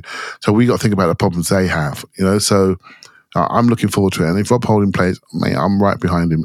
He has his limits, but I really think we have to take it as we find it. I think he's really improved so far. Yeah, uh, just to be clear, Clive, my desire to see Saliba start those games and that game in particular is not because I think Holding hasn't been good when he's been given the chance. Um, it's tough. Maybe I am carrying the scars of the the performance at Spurs last season a little bit when he was really fired up emotionally, and I think it got the better of him. And frankly, I don't think that was a a, a talent issue. I think that was a psychology issue. I think he was just too too fired up, you know, and and he let that moment get to him. Um, I think that moment I- got I- to a few of our players actually. I- Yeah. I don't like to. well, and he's also it. playing next to Cedric, and he's playing, you know, with no Thomas Well, Partey. I think we started Elneny, El he Neni, wasn't and playing Cedric. next to Cedric. That was a problem. Cedric Well, yeah, was, he up, should have was up the road, right, playing his Well- own game, trying to whip in crosses, right. So, um, and then giving, the key, giving, by the way. giving away the first penalty. I mean, crikey! I mean, we got holding any- scars, but there's one player that's not at the club anymore. That tells you which one's trusted. Take that for nothing. Yeah, any any player is going to look different when it's Ben White to one side of him and Thomas Partey in front of him and Gabriel next to him, as opposed to you know the boxer rebels that he had. Yeah. on that- Elneny, Cedric. Yeah, yeah, exactly. You're not, you're not wrong. And we had Tomiyasu playing left back that day. Remember? Yep. I think he was. And um, and so, Elliot, Elliot, the feelings you've had, I have, I have them. But I can only say what I see, you know, and I can only say what I see. For the listener who's listened to me for many, many years, I've had a few Rob Holding moments on this podcast. So don't tell me, I'm, I'm- but I can only say what I'm seeing in these last two games, and I've watched them, And I and I feel Clive. I feel- Experimental drugs shoot Yeah. Saliba up with everything we've got. Stuff they won't even test on animals. Doesn't know his name. fair, we all Horse as- placenta, here we go. Let's do it. as, as Arsenal fans, let's be honest, right? If we can get that first 11 out for the next nine games and they're all in tip top shape, we would all take it. Right now, we would all take it, despite the fact we like other players beneath the group and we they've got very we have varying uh, views on them. If we could pick that first eleven, they could play ninety minutes for all the next nine games and then be tip top. We're we're having that all day, aren't we? All of us, you know. But but it's not going to work like that and that's the way that's the way the game is. So we've we've really got to get behind the others just below them. Yeah, we, we can do a full Anfield preview um, on the Thursday pod, and we'll we'll have a lot of stuff uh, over on the Patreon side too. So I don't think we need to to do too much on that. Paul, before we shift gears a little bit to a couple other conversations, anything else from this game that stands out to you? I think, um, like frankly, I just think that this was the kind of performance that, in a way, I'm going to say it in a weird way, so please everybody bear with me. It validates some of the things I was trying to articulate in previous seasons when we said, "Can Arteta coach an attack?" and you know uh, why why we had some of the anxiety we had, right? Because I just feel so strongly that a team that creates this much pressure on the opposition defense has a lot more cushion to work with.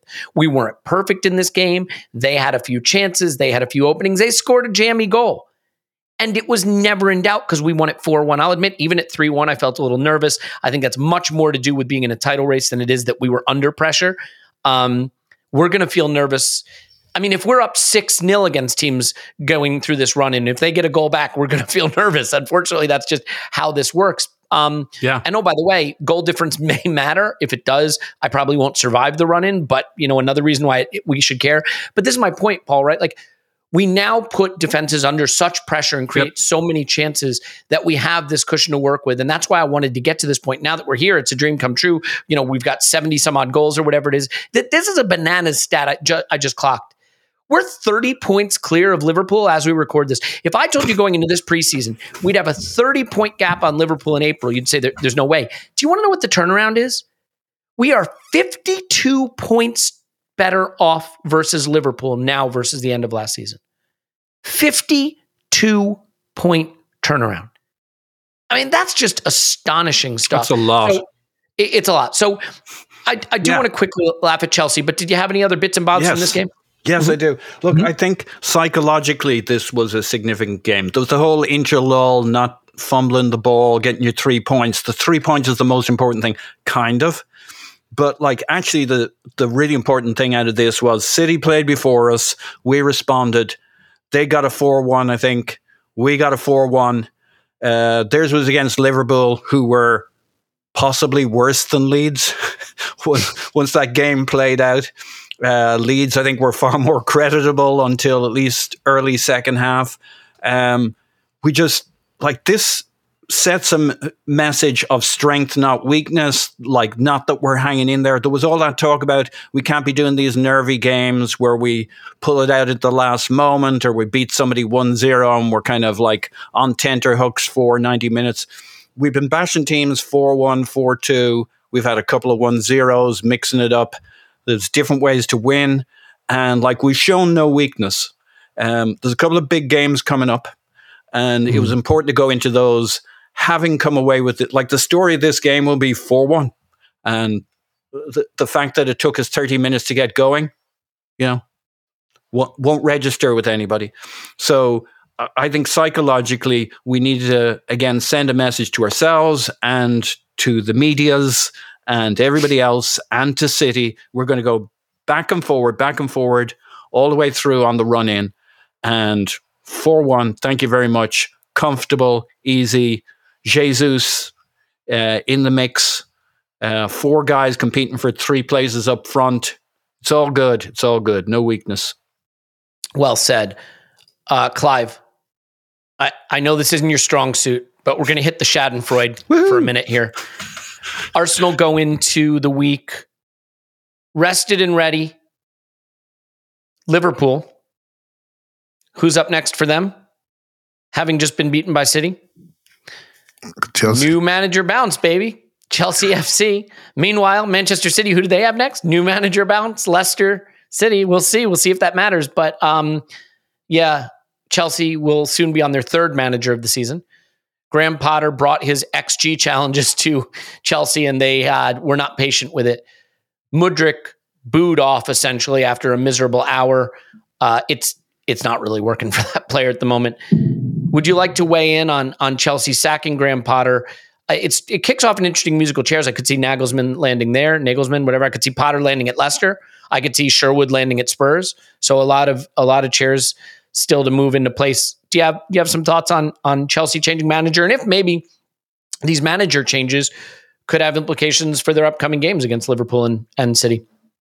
Yeah, Chelsea uh, are not my favourite team in it. If I'm honest with you, if, if you look at the last 20 years, they've probably impacted us more than any other team. They took our place in, in, in London, let's be honest. Uh, they've grown a they've grown a global fan base based on the fact that they were funded by 1.5 billion pounds of extra funding from a, from an oligarch, and we all know the story there. Um, and because of that, they've become the most successful team in England since he arrived, and that to me should have been looked at many years ago. And it's taken way too long for me to see them have some form of fall. I, I think what they've done in recent years under Todd Boehly, in recent weeks, months, sorry, what they've done is they've built that squad almost like a fan would build a squad. Just buy a few players that that were quite hot and quite good. And I've uh, the amount of times I've looked at YouTube and thought I like him, and if I haven't told anybody, but then I, I wouldn't I bought him fifty million quid. Do you know what I mean? I just oh I like him, and then six months later when he's actually rubbish, I just walk around saying, "Oh, you're so clever, Clive." Do you know what I mean? but really, how, how many of us has done that? Oh, I like him. Don't say anything, and then he just turns out to be crap. Well, actually, all those players actually playing for Chelsea. You know, I'm looking at their, their team yesterday, right? So Reece, uh, Reece James playing um, right centre back, Koulibaly and Marc Cucurella, that's not going to keep anything out. That's not going to keep out any burglars, mate. That's just let let them in. They just go forward players. Koulibaly is literally 108, right? Uh, so he can't hold that mid, that middle on his own. Lost his cheek. Well, he's been getting two million quid a year since he was 17. You know, he's he's his motivation is gone. You know, he's just not playing well. Enzo, I'm not I'm not up to date on him, to be honest, but he doesn't look like 100 million quid to me. Kovacic's a good player. Ben Chilwell's not bad. Plays backwards a lot. Kai Havertz, what is he? Mudryk, what is he? We watched him a lot. I've watched so many YouTubes. I started to get like a YouTube music collection. There's so many YouTubes I watched. I was convinced that he had talent, but just needed to, he was a 40 million pound player. Well, he doesn't like he doesn't like a 14 million pound player at the moment. He looks inexperienced. Mm he looks so inexperienced, and he and he's a player that needed development. Not going to Chelsea with the world looking at you, he looks crushed. And João Felix is just a, an expensive loan trinket. That's their team. There's nothing there. There's no glue. There's no substance. It's just it's football manager stuff. I mean, he really is. Yeah. So their demise cannot come quick enough for me. Potter's actually a, not a bad guy in your stats world he's probably someone that shines quite good. But some of these people, it's very difficult for managers when they get offered a lot of money, knowing if they get fired, they're set for life. It's very difficult for them to say no to these jobs. But sometimes I, I wish some of them would say no because he was never a fit for that club. A club that was changing its identity. We weren't sure what identity was. And they threw in a, a nice guy development coach into that group amongst a group of fans that have had 19 years of absolute ferocious success. If someone loses three games, the guy gets fired. You threw that guy into that environment. It can't happen. So a yeah. lot of people got things to um, to be answerable for. You know, I hope Potter goes off and finds himself in Mauritius and he's spending his money. Good luck to him and come back to another club that suits his personality, that allows him to be who he is. As for Chelsea, the sooner they, well, they're going to probably end up with Nagelsmann. Right, so things could turn very quickly, right? So because he's he's an interesting guy, an interesting coach. But again, is he a football manager coach? Do we know anything about him as an individual? What's he like under pressure? We don't know enough. He's a very interesting tactician, but again, they need to think carefully about how they develop their next managerial role. There's a few trinkets out there they could go for, right? So far as I'm concerned, not a club I'm a fan of at all. In fact, they're close to Spurs for me, if not if not worse Mm. than Spurs, because what they've done to the English game had have disrupted the market, disrupted the financial serenity of the English game. And so I think they've got a lot to be answerable for. So the quicker they can disappear, the better. It's so interesting, right? Because this time of the season, when you're in a title race, all you think about with these other teams is how did the thing they they just did impact what we're trying to do? And City and Arsenal both play Chelsea still, right? So, but they play him a little later. So maybe they do get Nagelsmann in, but he hasn't had the impact yet. And they come to the Emirates, and you know they get a bit of a kicking, but then he starts to make the impact, and they have a say in how this title race plays out when when they play City. I mean, you just don't know. Can can Leicester show a little bit of resolve, Paul, when City play them? You know, with no manager, I doubt that. I mean, will they even have a new manager? Maybe maybe Graham Potter will wind up there. Certainly not going to happen between now and when City play them. Do you have a thought on the the dominoes that might fall with with Potter being sacked and Rodgers being sacked, and the fact that we play Chelsea and City play both of those teams? Uh, just it's like just kind of throwing things up in the air where you don't know. I- In a way, we've got our lead. Um, the knowns are fairly known. There's a couple of critical games that didn't involve those teams or haven't until this point. I, I thought we had the Chelsea thing nailed down, but then so did City. So now there's a bit more of an unknown. I prefer fewer un- unknowns because we're the guys with the lead. So I don't love that part of it, but it's not necessarily bad news. Um, it does feel like something happening to other teams in another league, though. We're so much in our own uh, stream within this league. Uh, you know, I watched uh, United and Newcastle today, and I didn't really care. It doesn't. You know what's funny, Paul? I Yeah. loved it and I found it hysterical and I was laughing at United. And then I thought of that wall of noise and the way that crowd urged them on to beat United. And I thought about our trip to St. James last season and the one we have coming up. And I'm like, that is a that is a scary place to go. Unfortunately, you know? It is a scary place to go, but I think they might get a bit of a surprise because they're going to have to play a little football, unlike when they came to the Emirates. And assuming Yeah. we go with all our big boys, specifically having Partey in the team, having uh, Jesus, you know, we play them with Nketiah, who I like as a player, but this had we had Trossard, like we really got stuck against Newcastle because they had two v ones against Saka and against Martinelli, and we couldn't break that part of it down. One of the things I liked about this game we just played against Leeds were the two uh, crosses floated in, one to Jesus for the header that he got just over the bar, one to Xhaka that he buried uh, for the goal. Mixing those things up when somebody's got a line of five or six defenders, uh, they were basically trying to do the same thing: stretch, uh, have defenders across the pitch. Newcastle have to play a little more ball against us, and yeah, there's a bit of danger there. But uh, I fancy us this time around. I think they're going to get a little shock compared to last year, compared to their success at the Emirates when they basically played coward ball against us. They can't do that uh, at St James's. They're going to have to play a little football, and they're not going to uh, uh, pin Martinelli and Saka to the touchlines this time around. We we got Yeah. way too much sauce for them with Trossard, Jesus in the mix.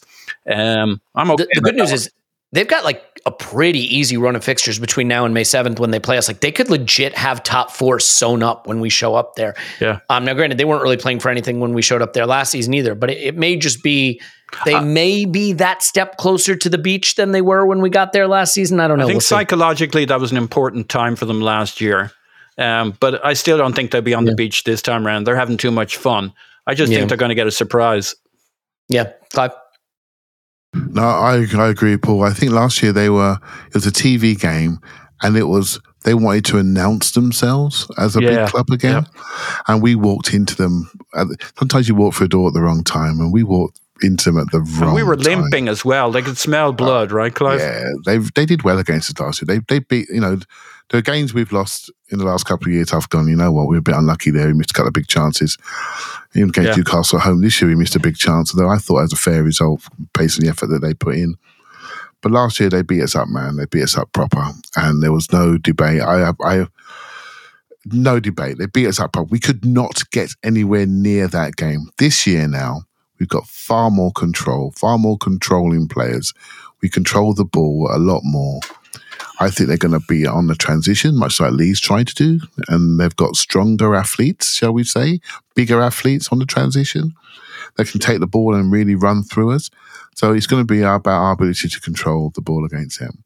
I think Newcastle are very, uh, forget the things outside of the pitch, which I'm not an expert on. We all know, we've all got our feelings on that, but we can't change the fact they've, they're, the owners are there and they're coming, right? So, but they are an interesting project and how they're building their team. You know, I said said before, I've got deja vu. I said before, they're looking at Tierney, they're looking at Maddison, they're looking at McTominay. There are three Brits are coming to that group. Hardworking, strong players, and a trickster in the middle of the pitch, giving some creativity. And they spoke today on TV about having strong athletes in the team. That's what Eddie Howe wants. A strong, athletic team that can really run and work hard. And I think they're building a team for their fans. And that's what they want to see. I think that's really smart. Unlike what Chelsea have done, what are they building? You know, what are they at the moment? You know, same with Spurs. What are, what is their identity? What are they trying to build? They've lost themselves a little bit, right? So as Manchester United, Liverpool will come again. Man City are solid in identity. And We are developing ours. We've developed ours, which suits our fan base. It really does. That's why we have the connection. And so when it's not connected, you see what happens, right? Managers get fired. That end to end connection alignment is so important. And uh, we have it, and long may it continue. And, and I hope we all remember what this feels like because it's not, you know, it's more than just results. I hope you remember what this feels like. And Elliot, I know you're doing a lot of work to fundraise for the club's chosen charity, and you know, we're all doing the work, but you especially have taken the miles and done the time. And um, it, it all goes to that connection that we all feel right? And um, and that's why the numbers that we're seeing on our total going up. I'm looking at some of the messages that we're podcasting, and it's incredible generosity and kindness from people.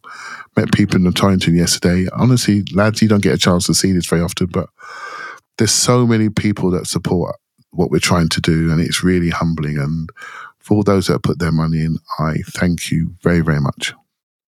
Well said. Yeah, I, think. um well, first of all, yeah, there's just no no words for the the generosity and support that you see with the fundraiser and just in general ar- around this community and the number of people that say that you know they really feel like they're a part of something. The feeling is definitely mutual. Um, as as far as the football goes, I, I would say this: it's funny because going to Anfield scares me, going to St James scares me, going to the Etihad doesn't, and it's this weird sort of I don't know. It's this weird sort of cognitive dissonance because I just can't think of the Etihad as an intimidating place to go.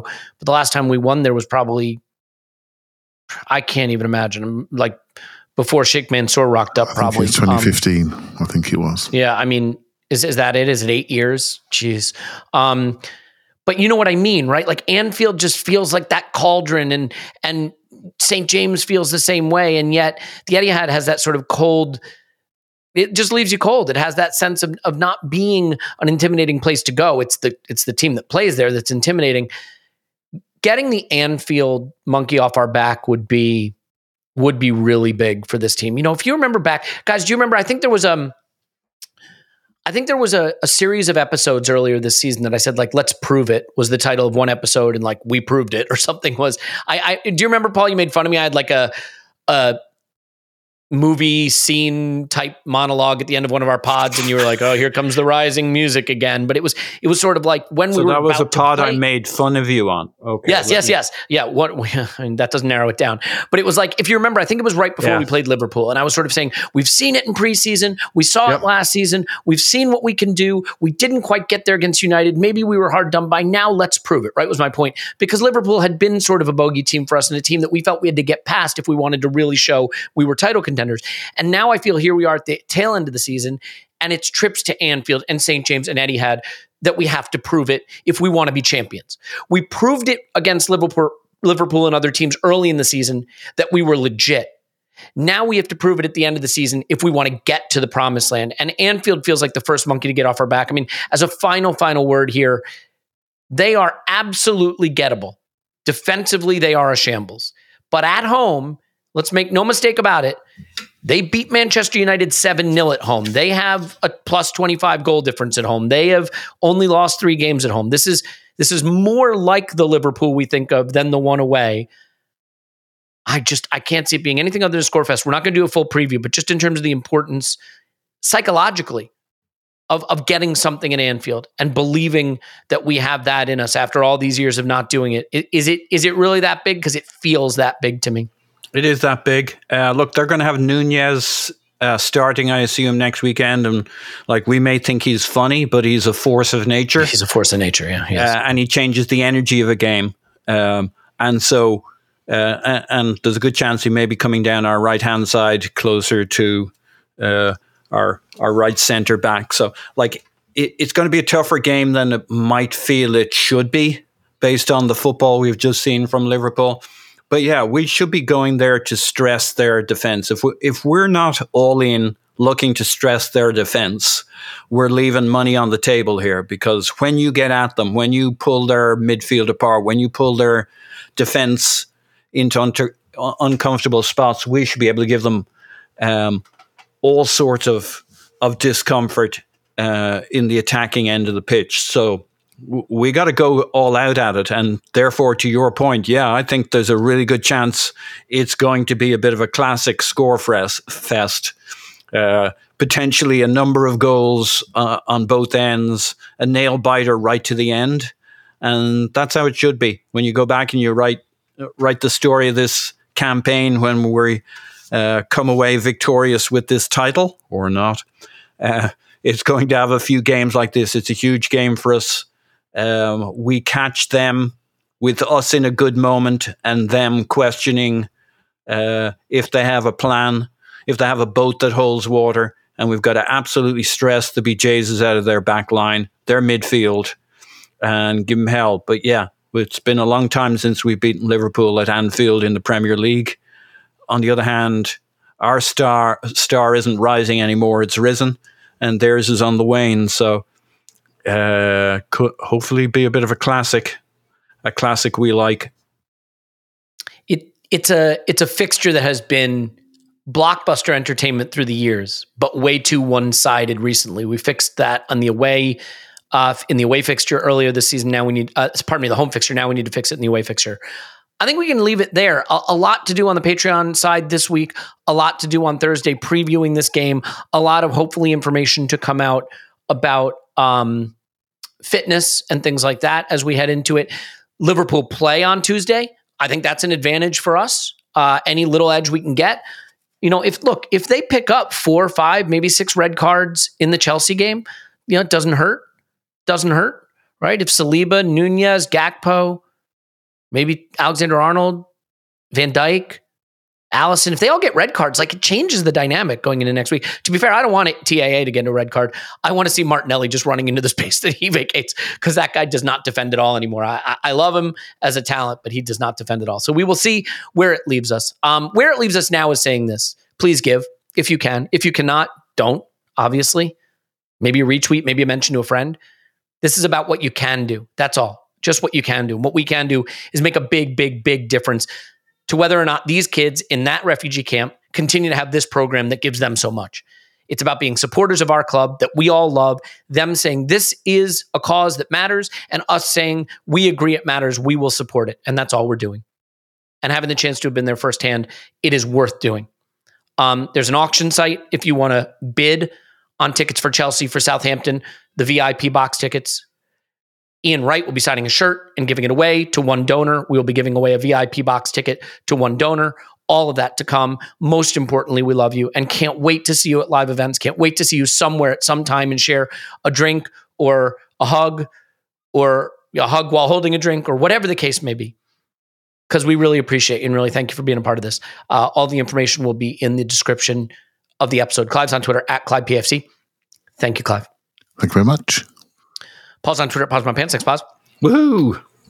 Tim's doing the women's thing, uh, women's football thing. I should emphasize, uh, given you know what's going on with James and stuff. You know, not not a second baby thing going on with Tim yet, as far as I'm aware. Uh, but he is doing the women's football thing. Hence, no Tim on this pod, but will be in a uh, pod very soon, and so so so much more to come. So, as we always say, we love you.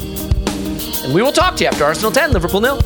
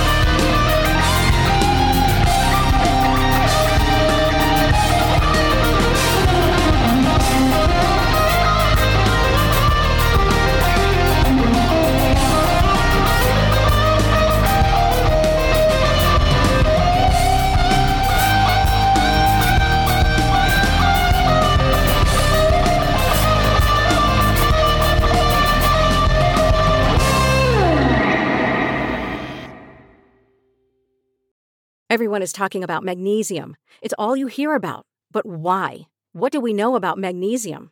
Well, magnesium is the number one mineral that 75% of Americans are deficient in.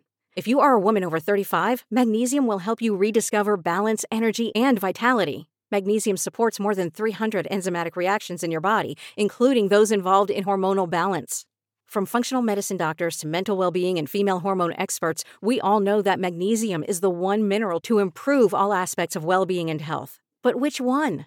Magnesium Breakthrough from Bioptimizers, the trusted choice recommended by leading experts with seven best absorbed forms of magnesium to ensure your body receives the support it needs for overall well being. Go to bioptimizers.com slash balance today and use code BALANCE10 for 10% off. Support your journey to wellness at B-I-O-P-T-I-M-I-Z-E-R-S dot com forward slash balance. Magnesium Breakthrough from Bioptimizers, your foundation to optimal health and vitality.